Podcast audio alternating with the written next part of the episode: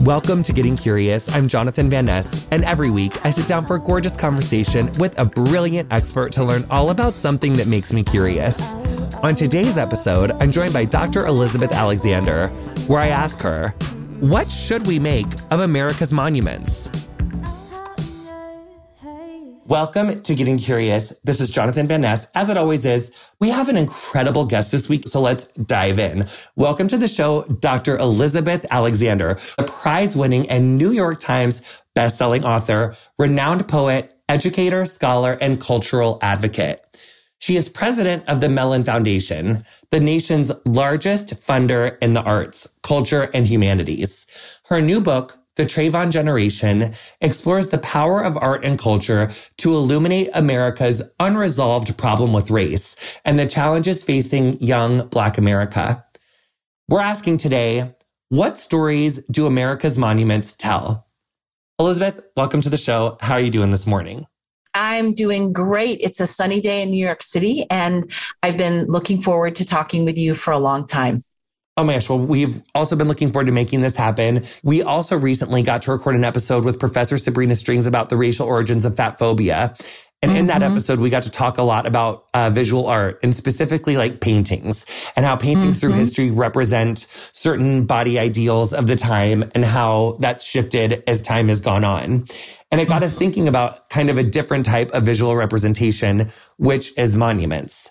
For me, it's like Charlottesville. It's what happened there. But we've also seen that type of tension and flair happen around monuments several times in our history. So we want to kind of explore the associations and significance of monuments throughout our history.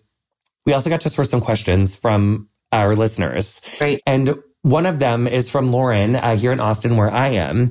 And she asked, I'd love to hear what distinguishes monuments within the greater concept of art. I would start by saying that what I think are important about monuments is that they are all around us. They are in public spaces. They are often uh, free of charge to, to go and visit them.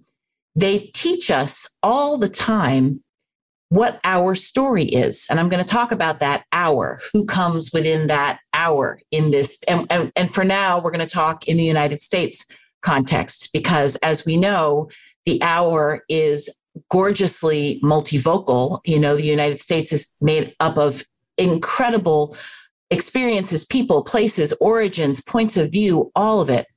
But a small number of our stories, I think, are being told in our public spaces, in our monuments. I think what you also see with conventional monuments is that they are often made of stone, they're made of steel, they are larger than human beings are. So if you think about Mount Rushmore, uh, if you think about the Lincoln Memorial, the Jefferson Memorial, the human figures that are represented, you know, often presidents, Confederate heroes, and others are many, many, many, many times larger than any living human being. So, what does that mean that you should feel in the presence of that? Well, for sure, small, humble, perhaps afraid, depending on who you are and what is being represented? Uh, do you feel that the the monument is accessible, or are you meant to worship it in some kind of way? Are you invited to interact with it in some kind of way? Is it a single person giving us the idea that history moves with single, often white men moving us, perhaps on a horse if you see a war memorial? Is that exactly how history happens? Or does history happen a lot of different ways? So, so just to give a sense of, you know, when we're not even thinking about it and we're walking around, the monuments are, are doing their work on us. And I think it's very important to pause and say, what are we being taught? What are we being asked to feel? What is being venerated? What is being lifted up? And from there to say, what are the stories that we haven't heard? When you go to that zone of what are the stories we haven't heard, I think there are actually all kinds of ways in which the people who are not remembered in monuments made of stone and steel still carry our history and our stories. So I think what that opens up at, that we'll talk about more is what can a monument be? Can it be a poem? Can it be a performance? Can it be a vernacular roadside memorial at the base of a tree that strangers tend when they go by? How do we hold our stories? How do we remember? How do we say, this is who we are in a way that is not only about us uh, taking care of our own history, but saying we offer this history because it's part of the we, part of, of, of the larger we.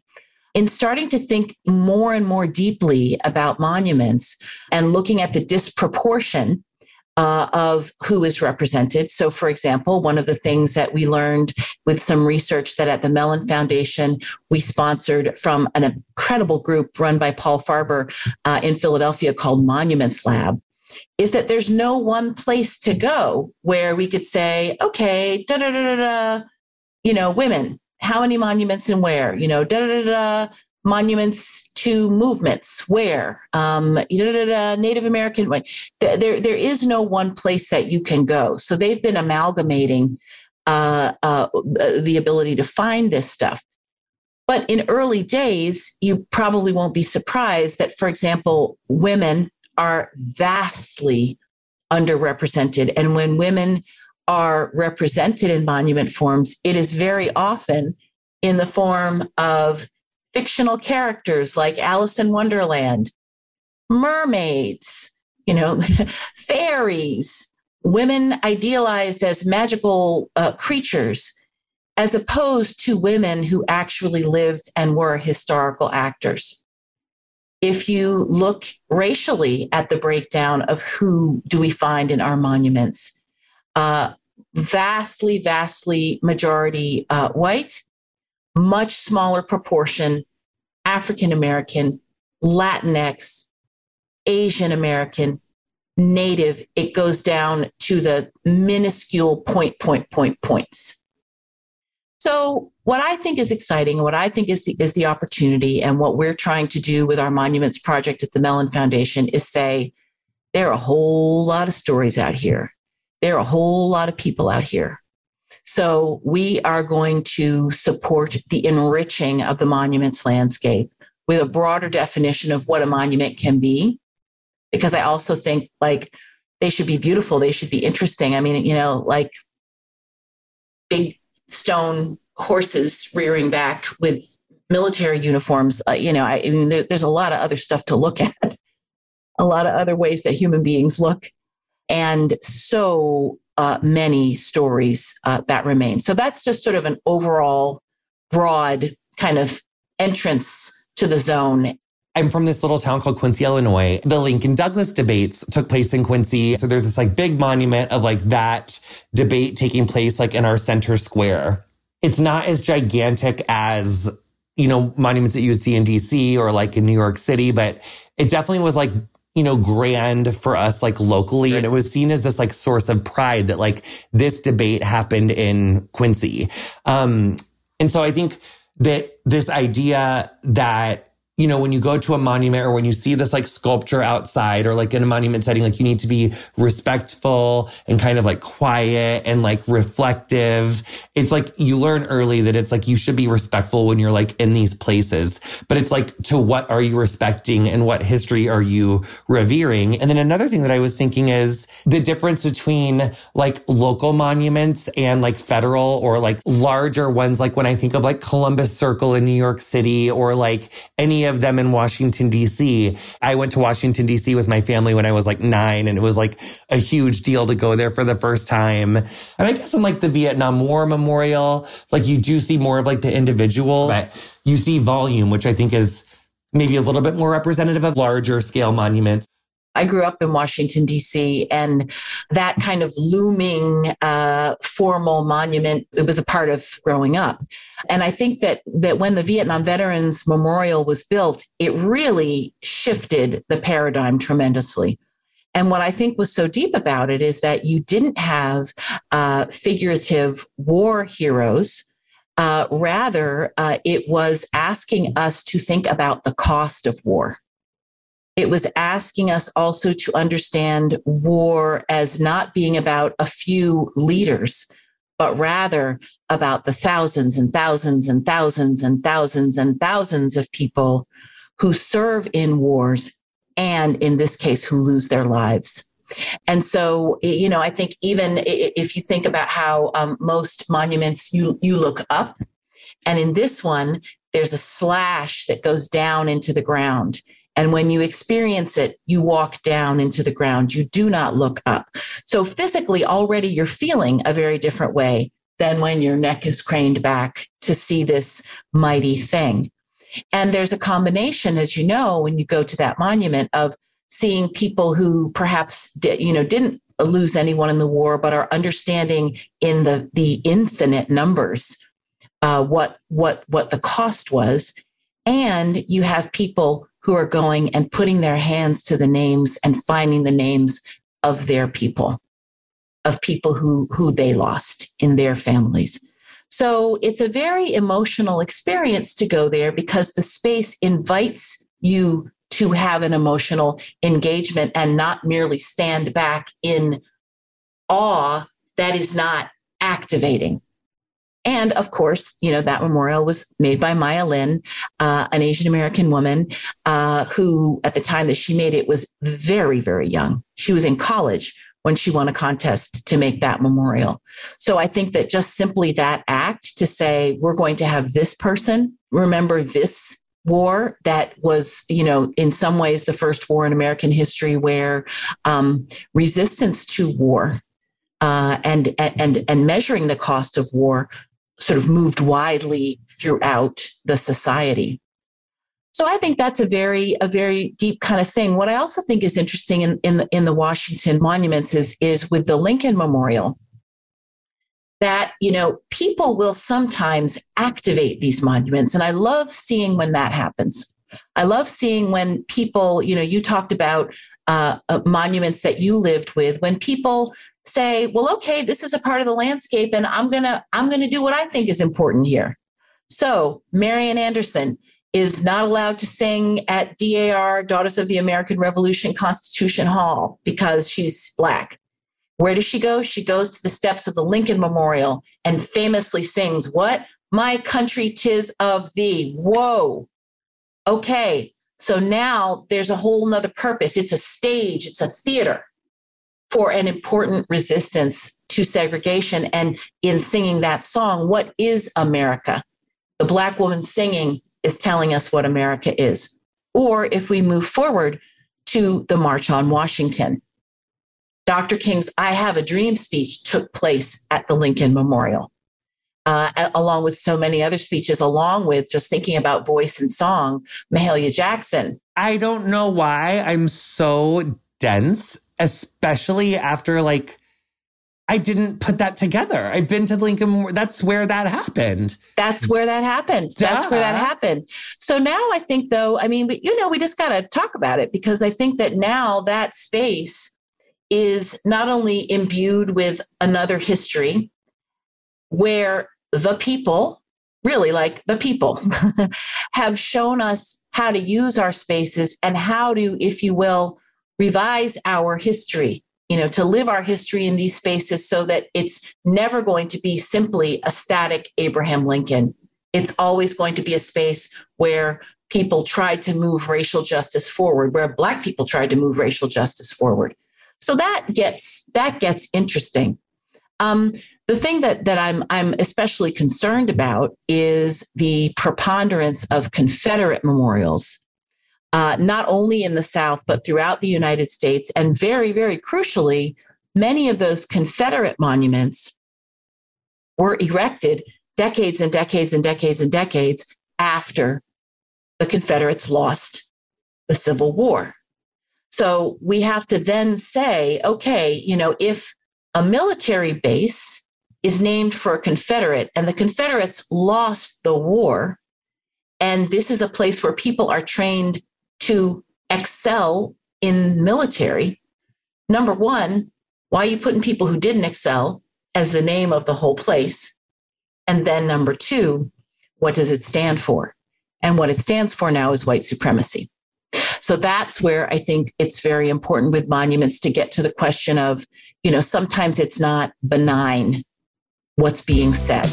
And I think we have to think about that. So this gets me into kind of where I was going to go next. The Trayvon generation explores America's unresolved problem with race. And one thing that I think about is like coming from, you know, this rural place in Illinois, we were like five hours southwest of Chicago, but we were mm-hmm. in the mm-hmm. Civil War considered like the North. And we were also mm-hmm. like part of the Underground Railroad. So I remember like being a oh, kid cool. and, you know, hearing those stories and, you know, learning about like the history of slavery, learning about the history of like the Jim Crow era, places like the Lincoln Monument. And actually, what I've come to learn on this very podcast is that like he actually took a lot for him to become an abolitionist. And he was actually mm-hmm. really just a unionist for the first like whole half of, of the Confederacy. And it wasn't until mm-hmm. it became like politically advantageous for him did he become an abolitionist. And I think that a lot of those monuments are used by well-intentioned white folks to say like, oh, it's over. It's better now. That was hundreds of years ago. Well, actually, just as I said that it's like well-intentioned my ass, they're trying to like mm-hmm. wash their hands of like the subvert racism that they play in every single day so even with monuments that don't seem blatantly racist in the way that like a Confederate monument seems more on the head to most people. Oh, why are we doing that? Like posing the questions that you pose. But even mm-hmm. going into those like the subvert associations for people that like, you know, what is the Lincoln Memorial and what is the Washington Memorial and what is a Jefferson Memorial? That, you know, to me, I went there and like revered them as an adult. I'm like, Jefferson had like enslaved people and like wasn't that cool. Let me go back first to the question of the kind of single man version of history. If here I'm thinking about the Jefferson Memorial in Washington, D.C., which sits across the tidal basin, it's in a kind of Monticello like dome. Uh, he sits in the center on his big chair. When I was a kid, I said, Is that God? You know, is that what God is? You know, a, a big white marble person it must be right?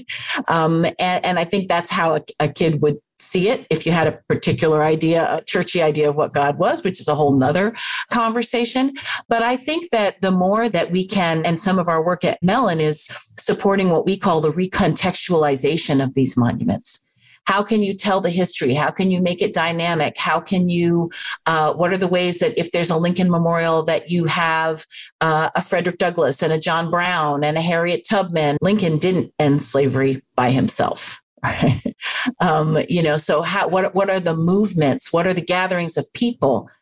There are so many different ways that creative historians monument makers artists are dealing with this whole great big question of contextualization. We supported some fabulous, fabulous AR monuments, uh, which we supported with Snapchat in Los Angeles, where you can go to a certain place and you take your cell phone, and there are beautifully artist designed projections where you look through and you can see a, a whole artist rendering of a history in a particular place. There are gorgeous, gorgeous, gorgeous things that folks are, are doing out there to to the question of Confederates to kind of you know d- deal with it for in in a big way once and for all for this conversation. Um, why were they erected after uh, the war was over? They were erected at moments in our history when racial progress was moving forward. They were symbols of white supremacy erected to say, stay in your place erected to say that as the country's values seem to be changing, these values will go up in stone. These figures will demand respect. These figures will assert that they are American values. I, I love the example of the National Cathedral in Washington, D.C., which, as late as the 1950s, put stained glass windows of Robert E. Lee and Stonewall Jackson, Confederate heroes, but I mean, you know, heroes who lost, uh, in the main area, stained glass of the National Cathedral. This is happening in the nation's capital as Brown versus Board of Education is making its way through the courts, as the civil rights movement is gearing up. So they weren't there before and then they put them in? They were not there before and they put them in, and they put them in the nation's church. And who is they? They would be the uh, you know the the the congregants of of the church uh, and the you know and the and the people who run the church. These hoes have been fucking us up forever. I meant to say these racists because I'm sex positive and I love a hoe. I am one. Uh, no. So I just want to say like these racists. If, if I were having another conversation with you, I might be saying that too. Um, but in this conversation, what I want to say is that the people of um, of the congregation said these are an impediment to worship. Mm-hmm. They became self reflexive. They said, "Why are these here?" Why are these here? And they took them out. And so I think that, you know, it, it's really important. I'm very heartened by the moments where communities themselves say, what were we doing? And name the white supremacy that was put into place in a church, in a place where it never belonged, even if it had been put up during the Civil War, even if it had been put up before the war was lost. A church is an inappropriate place for white supremacy. So I think there's a lot of really, really amazing looking within. One of our grants that I'm incredibly, incredibly excited about, that's a powerful story, is in Kansas. Uh, the Native American people in Kansas, um, from whom the state got it, its name, are called the Kaws, K A W S uh, people. And they had a sacred mount in their community. And 75 years ago, the white settlers of Lawrence, Kansas took that 23 ton rock out of the ground and stole it from the native people to whom it belonged, moved it to the center of town in Lawrence, Kansas. I kid you not, posed themselves, the white male founders of the town, around the Mount and said, Our settler history, the picture underneath. I mean, imagine someone says, I'm going to take the National Cathedral. I'm going to move the National Cathedral because I want it to tell my own revised history. I'm going to go steal it from these people because I can. I mean, the, the, the audacity, and, and then I'm going to rewrite history. And I'm going to rewrite a history so that the native people who were there first are no longer there. So, what I feel so proud about and why I feel so excited about our work is that in recent times, folks from the Native community, from Lawrence, from the university, they've come together and they've reckoned with this story. They've said, This is not okay. Uh, the white people have apologized and has said, we want to return this 23 ton mount. It costs a lot of money to do that. So, what our grant resources are enabling is for it to go back where it was in the first place and for there to be programming and work that tells this story in all its fullness and its richness. And so I think, look, I've always thought I, I was a professor for, you know, decades and decades and decades teaching African American culture, African American history, American culture, American history. And I know that we can know all of these complicated and seemingly contradictory things at the same time. Everybody is just smarter than needing to know that only one story is the story everywhere, but also especially in a country that is at its most powerful when we understand its multivocality and that there's not just one uh, history. There are many histories, and we can tell them simultaneously. And that's what I think is is really important uh, that that we do with our monuments work. So Earlier, we were talking about like that monuments are all around us. And I think that it's important for us to even like learn to recognize them more readily. Like we see like presidents on money. We see that like when we tried mm-hmm. to put like Harriet Tubman on the $20 bill, like that fucking literally almost keeled over. Like, yep so many. I mean, they, there was literally like such backlash about like you're erasing history or la la la la. la. People were just so fucking bothered by that.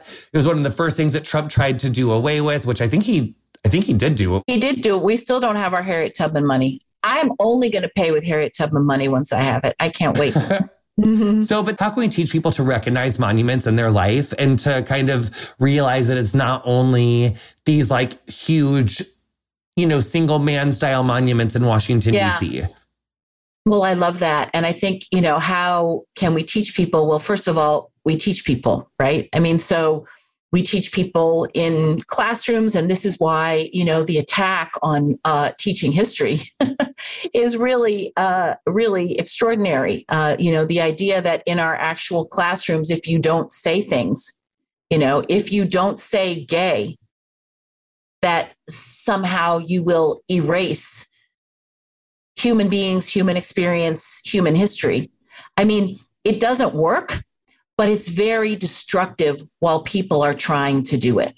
So I, I, I, do think that we're in a in a very dangerous moment with actual teaching, uh, with all of the censorship and uh, false narratives uh, that are being encouraged, and all of the critical thinking that is being discouraged uh, in in our classrooms. I'm very very concerned about that. So there's the, the, there's the teach teaching that's incredibly important, but also I'm interested in the teaching that happens uh, meeting people where they are. So the person who listens to this podcast, um, you know, what are all of the different places that we listen and learn and get our content? And again, you know, this monuments project. I mean, it's not going to fix everything, but we're devoting a quarter of a billion dollars uh, to it, and it's the biggest it, you know project that we've ever done in Mellon's history. And I think that it's coming at a moment where um, the zeitgeist is very activated around the question of monuments.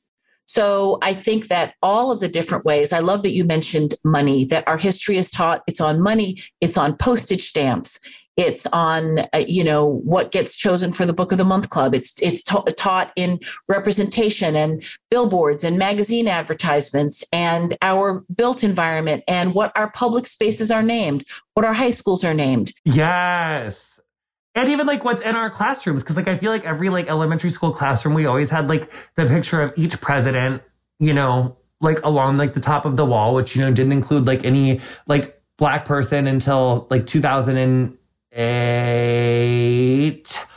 Nine uh, formally, do, yep. Yeah, nine form. Thank you.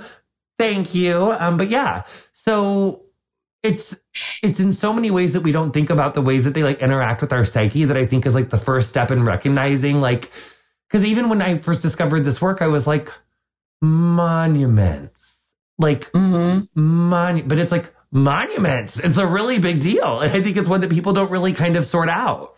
Well, it is. And I think that to all the other spaces of representation, you know, when you talk about the classrooms, I was um, remembering my kids are grown now, but when they were little, um, we had these little, you know, plastic um, eating mats for their messy little eating that would have all kinds of, you know, different plants, fruits and vegetables, you know, history, da da da. And there was one that had the presidents on it. And, you know, at age five, you know, son number two looks at it and says, Oh, so white men are the only ones who can be president? Because a five year old could see that. That was what you see. So then, you know, you have to have that whole conversation, right? Or later, with, you know, going a little bit later to visit Monticello uh, with the kids uh, at Thomas Jefferson's home, uh, I remember them saying, you know, when they said, Thomas Jefferson built this home himself. And they said, Did he build it with his own hands? This whole house? You know, like even a kid understood, like, this kind of big thing for one person to do with their hands. So whose hands built it?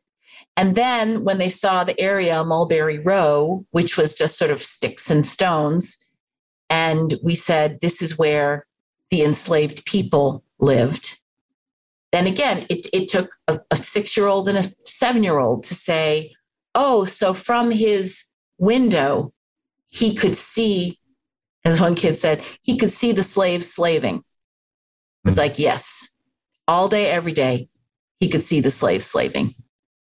So, you, you know, I just think there is so m- much of an opportunity to use, uh, you know, young people's very basic intelligence about you know how you read what's there what's not there what makes sense what doesn't make sense and and understand the, the need for us to tell uh, much much richer and fuller stories and that everybody can hold them if you will. So in your book, The Trayvon Generation, you share the story of Stone Mountain. I love that we're, it's like a mountain heavy podcast. We love volcanoes around here. We love mountains. It's like we're obsessed. Um, so can you tell us about Stone Mountain and like what the significance of the site is? Like when was it constructed? Who constructed it? And like why did they make it? Yeah, so Stone Mountain, which is um, sort of looms over Atlanta, uh, 25 minutes from downtown, uh, is the world's largest memorial to the Confederacy. And it is the largest bas relief sculpture on earth of any kind. And if you imagine the more familiar Mount Rushmore with the presidents, faces of the presidents, so too Stone Mountain, same artist actually. There are the faces of Confederates on this huge looming monument that was built over many decades, largely with resources from uh, the members of the Klan, the Ku Klux Klan. Uh, that it was a place, may still be a place, where members of the Ku Klux Klan have their revels and burn their you know, crosses and, you know, do their thing. And it is also an active amusement park and recreation center. So, you know, there's amusement park things, there's a train tram that goes up, there are hiking trails, uh, there's a water park aspect to it. It is probably the biggest tourist attraction in the state of Georgia, perhaps in the South uh, where people go regularly to have fun. And I learned about it um, through reading about artists of color, how they responded to it, who are from Georgia, from Atlanta. The poet Adrienne Su, who is Chinese American, writes a poem and she talks about going with her first generation Chinese family to have fun and not understanding what it was. And then at that moment when she did, she calls it the shock of delayed comprehension. That they've been asked to enjoy themselves in a space that celebrates white supremacy. And I'm not being hyperbolical when I talk about, you know, spaces that celebrate white supremacy. That is what their value is. Period. The Confederates lost the war. Anything after the war, and it's not like Robert E. Lee's kids go to Stone Mountain to, to you know, put flowers on their dad's grave. There's there are hundreds and hundreds and hundreds of Robert E. Lees all around the country, in places where he never set foot. So, so you know, some people say, "Oh, this is about people and their own heritage, and we've changed." Da, da, da there's no getting around what it stands for and what it stands for out of time. The poet Natasha Trethewey has written a great deal about coming of age in Mississippi and Atlanta in the 60s and in the 70s. And this is why I think that, that poets are telling the truth in our poetry and keeping memory and making monuments in, in our poems, which also last as long as stone does, which I think is really exciting. So, Natasha has a poem called Southern History where she writes about um, uh, Gone with the Wind being her history textbook and being a Black mixed race girl learning the slaves were actually very happy.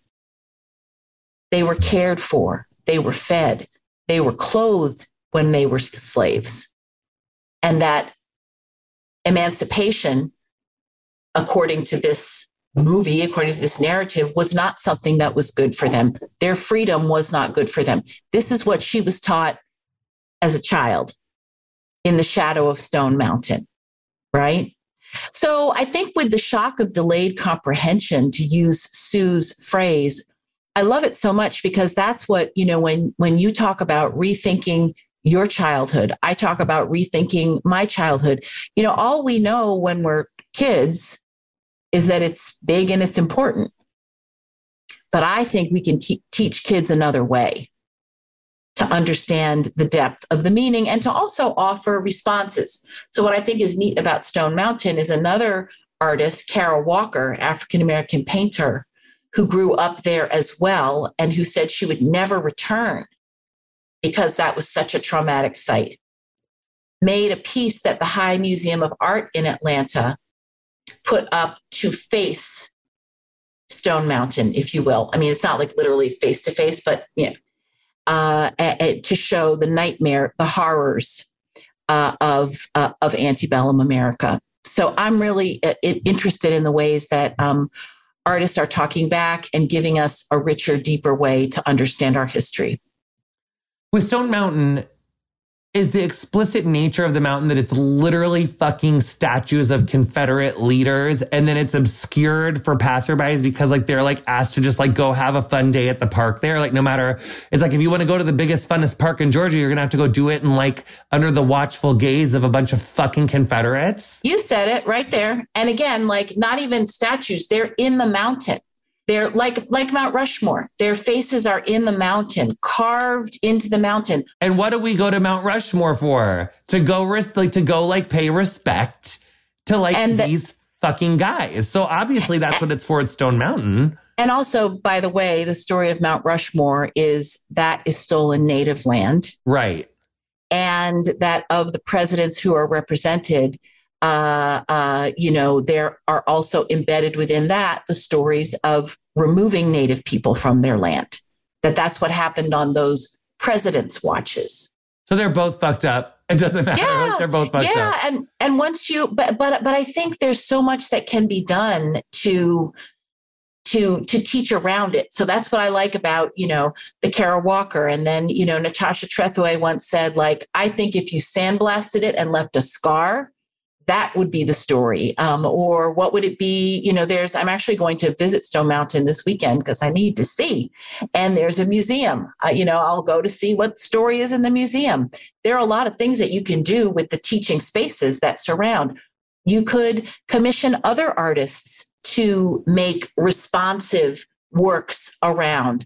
I mean, there are so, you know, I think sometimes I do think that removal is the answer because I think removal it, when communities say this is harming us, you know, there was a, a, a Confederate, uh, a, a, small uh, statue of a uh, very hateful man, Nathan Bedford Forrest, that uh, was in the middle of Selma, Alabama, which is a very almost completely uh, black uh, community outside of the high school. And pretty recently, Selma had its first black mayor, first time in history. And the black mayor said, I don't want this white supremacy with my kids going into high school every day. no. And there was a huge, huge kerfuffle with some uh, white residents of the town who said it was, you know, sacrilegious. And eventually, what happened was that it was moved to a Confederate cemetery, which seemed to me like, okay, good, y'all can have it with the rest of them over there. But I have been to that Confederate st- cemetery and it is chilling to see how well tended it is. I would love a Confederate cemetery to be a place that was choked with weeds and neglect because the idea had no currency and did not deserve tending. But this is one of the prettiest places in Selma because folks are taking care of it and not just because it's their great grandfathers. But at least it's not in front of the high school. Also, like my friend Alok would say, it's like you have to take conversations into spaces where it might be uncomfortable and like where like it probably won't go over well and just like workshop it. So I think mm-hmm. it's kind of mm-hmm. just like for those of us that are white, we just need to like it might be clunky and it might feel weird. Um, but if you're having these conversations with people and they say like, get off it, or you know, that was 150 years ago, it's like what to your point that you were saying earlier, it's like, no, let's think about it. The Confederacy lost, they were fighting for slavery. Then after they lost, these monuments were erected in the middle of Jim Crow as black and brown people were fighting for equal rights. That means that they were espousing and holding dear the values of the people that lost that war. It wasn't the people that they were super holding close. It was the values and like what was considered acceptable at the time that they were holding close. And that's like something that we need to dig up, not we, but like people need to dig in more on because that's really what monuments are is like celebrating that time, or at least that's what we were taught. All of us need to examine our power and privilege and need to do the work of repairing what we can and being open to learning all the time learning learning learning not not sit in our smugness and i think that one of um, the great benefits uh, of being a woman, being a person of color, being, you know, a, a queer person, being a, anybody who is outside of conventional power means that you have to read the mainstream very carefully sometimes in order to stay alive. Mm. Um, and so I think that that uh, means that you know you have to understand mainstream narratives and understand mainstream history as well as carry forth your own, uh, and think about how you move in those spaces where you want to feel safe and empowered and respected. Um, and so I think that, you know, sitting in that position, you know, tells me, um, yes, it's challenging. Yes, it's hard. Um, but like we can listen to each other. We can learn. I mean, I taught, you know, for, for over three decades. Uh, I taught as a college professor. My classrooms were always mixed because the schools where I taught at in every single way of background. and it just was very powerful to see young folks saying, I never knew this. Why wasn't I taught this? I was taught another way.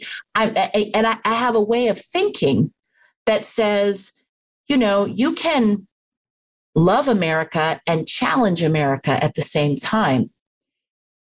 In a relationship, you can love and question at the same time. That's the unlearning that has to happen from unlearning unhealthy patriarchy, where it's always, you know, because because dad said, well, no, actually, you can respect and love and question at the same time. Um, and this is, I think, what will get us to a richer and healthier um, and, and, and a true a true democracy further i think uh, you know that that that all of the stories i mean when i think about some things that did happen so uh, the aids quilt for example the mm. idea that a memorial could be made of fabric and could be made by many many hands and could contain so many stories and could invite us both to mourn, but also to have rage and activism to change something. And why is that quilt on the grass? I mean, and it's in the mall, in the middle, in, in, in that space where so much American protest and marching and uh, and change and activism has happened. I, I, love I love that. I love that we're supporting, uh, you know, a, a, a memorialization of all of the Japanese American people who were interned. You know, uh, American citizens who were interned because they were of Japanese descent, and there hasn't been any gathering of all of their names. Poetry does that, right? You know, visual arts do that Storytelling does that. But for there to be a place that can be visited, uh, you know, a lot of the work we're doing, there's a, a, a, um, a Chinese American elder center in DC, in DC's pretty small Chinatown. And those elders who built that Chinatown are, are quite old right now. So there's a storytelling project, and who knows what those stories will turn into as far as the form of it. But we've got to gather those stories so that we can really have a richer accounting of who we've been so that we can move forward in a way that we know that we're always simultaneously giving space to the multiple strands of our big we. To that point of what I was saying earlier, because I think that a lot of people are really having this having this question and it's a question I struggle with and it's one that when we were kind of just talking about and I think that for you being you've been a black woman in fucking college, teaching all these different people. Now you're at the Mellon Foundation. Can we reach out to other people? Does that look like taking risks and maybe reaching out to people that don't look like you? Well, I mean, I think that, look, I mean, pe- pe- people have to reach out to each other and people have to do their own work. Mm. You know, I think there's not one blanket answer, but I, I think that that's kind of a pretty good way of being in the world, wanting to connect but having self awareness that there are some things that you have to figure out in, in which community, in which conversation do you need to figure something out? And, and, and to be aware, like, what are you asking of people?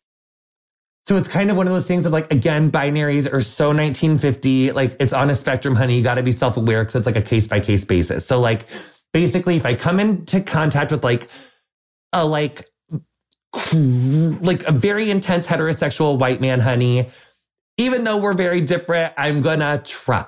Like, I'm not gonna let it up to people like my dad to try because if I do that, he's only gonna become like a tepid Republican at best. Whereas if I try, maybe I can like move him further. And I think so. I believe in reading.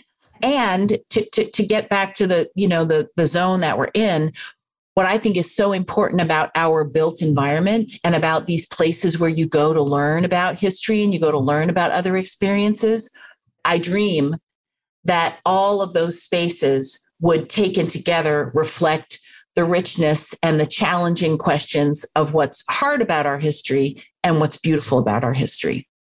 So then to the Mellon Foundation, because you're, and we've talked about it before, but it's like such important work. Can you just speak as we end up to the power and importance of arts funding? Yes, well, um, I think that um, uh, arts and culture, we're the, we're the nation's biggest funder in arts and culture and in the humanities. And, you know, the humanities is about how do we understand who we are as human beings. Human beings assemble in community. Human beings make songs. Human beings have forever written on the cave walls and drawn pictures and come together to sing songs of who they are that represent their culture. Um, art is eternal, um, but making art and making it in a way that it can be uh, protected and shared costs money. And mm. cultural organizations help move that culture to more people. I mean, one of the things that we saw even before the pandemic, but I think which really flourished in the pandemic is with very little resources and with the gig economy just shut down, so many cultural organizations had to figure out ways that they could share more digitally. Poetry readings online you know the you know co- public conversations uh, more digital content.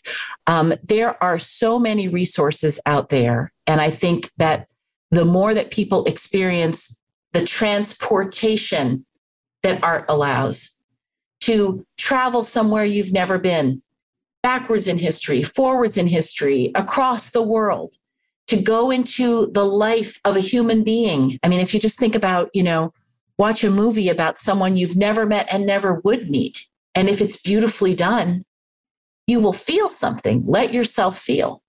Um, art can make us laugh. It can make us cry. It can make us scream. It can make us rage. It can make us learn. It can make us look at ourselves. Uh, it is, it has superpowers that are unique and uh, our our our cultures have never existed without art. I don't think they're going to start, uh, but I do think that we have to support it so more people can receive it. One thing that I thought was really hopeful that you said is that like even though there are some monuments that are steeped in like racist, trans misogyny, misogyny, all sorts of, you know, land stealing, colonialism, like all sorts of not good stuff. There's still a way that we can take what is and shift it and shift perspective around it, create more art around it, more education, more learning around pre-existing things that are like really don't have the connotation and the representation that we need them to have. Absolutely. And it's happening. It's happening. It's really, really, really, really happening. And that there's also like new precedents and possibilities for what monuments can be like just more culture, more arts, more songs, more poetry. It's like monuments don't have to be these like monolithic stone things that you have to travel to see. Like we can make monuments right here, right now. That's right. Absolutely. Ah, you have just been an incredible guest. I'm so grateful for your work and your scholarship and for like teaching the adults, including myself, and doing such important work. You are just an incredible person that is just really doing such significant work. Your new book is out.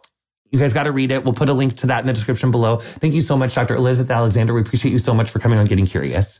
Thank you for this beautiful conversation. I appreciate it. And I can't wait to meet you in person one day. And we appreciate you, even if you hadn't come on Getting Curious. We just really appreciate your work. And you have a really great, gorgeous day. Thank you. You've been listening to Getting Curious with me, Jonathan Van Ness. Our guest this week was Dr. Elizabeth Alexander. You'll find links to her work in the episode description of whatever you're listening to the show on. Our theme music is Freak by Quinn. Thank you so much to her for letting us use it. If you enjoyed our show, honey, introduce a friend, show them how to subscribe, get them to like become a podcast person in the first place. Honey, we sure do appreciate it. Yes, we do. You can follow us on Instagram and Twitter at Curious with JVN. Our socials are run and curated by Middle Seat Digital. Our editor is Andrew Carson. Getting Curious is produced by me, Erica Getto, and Zara Krim.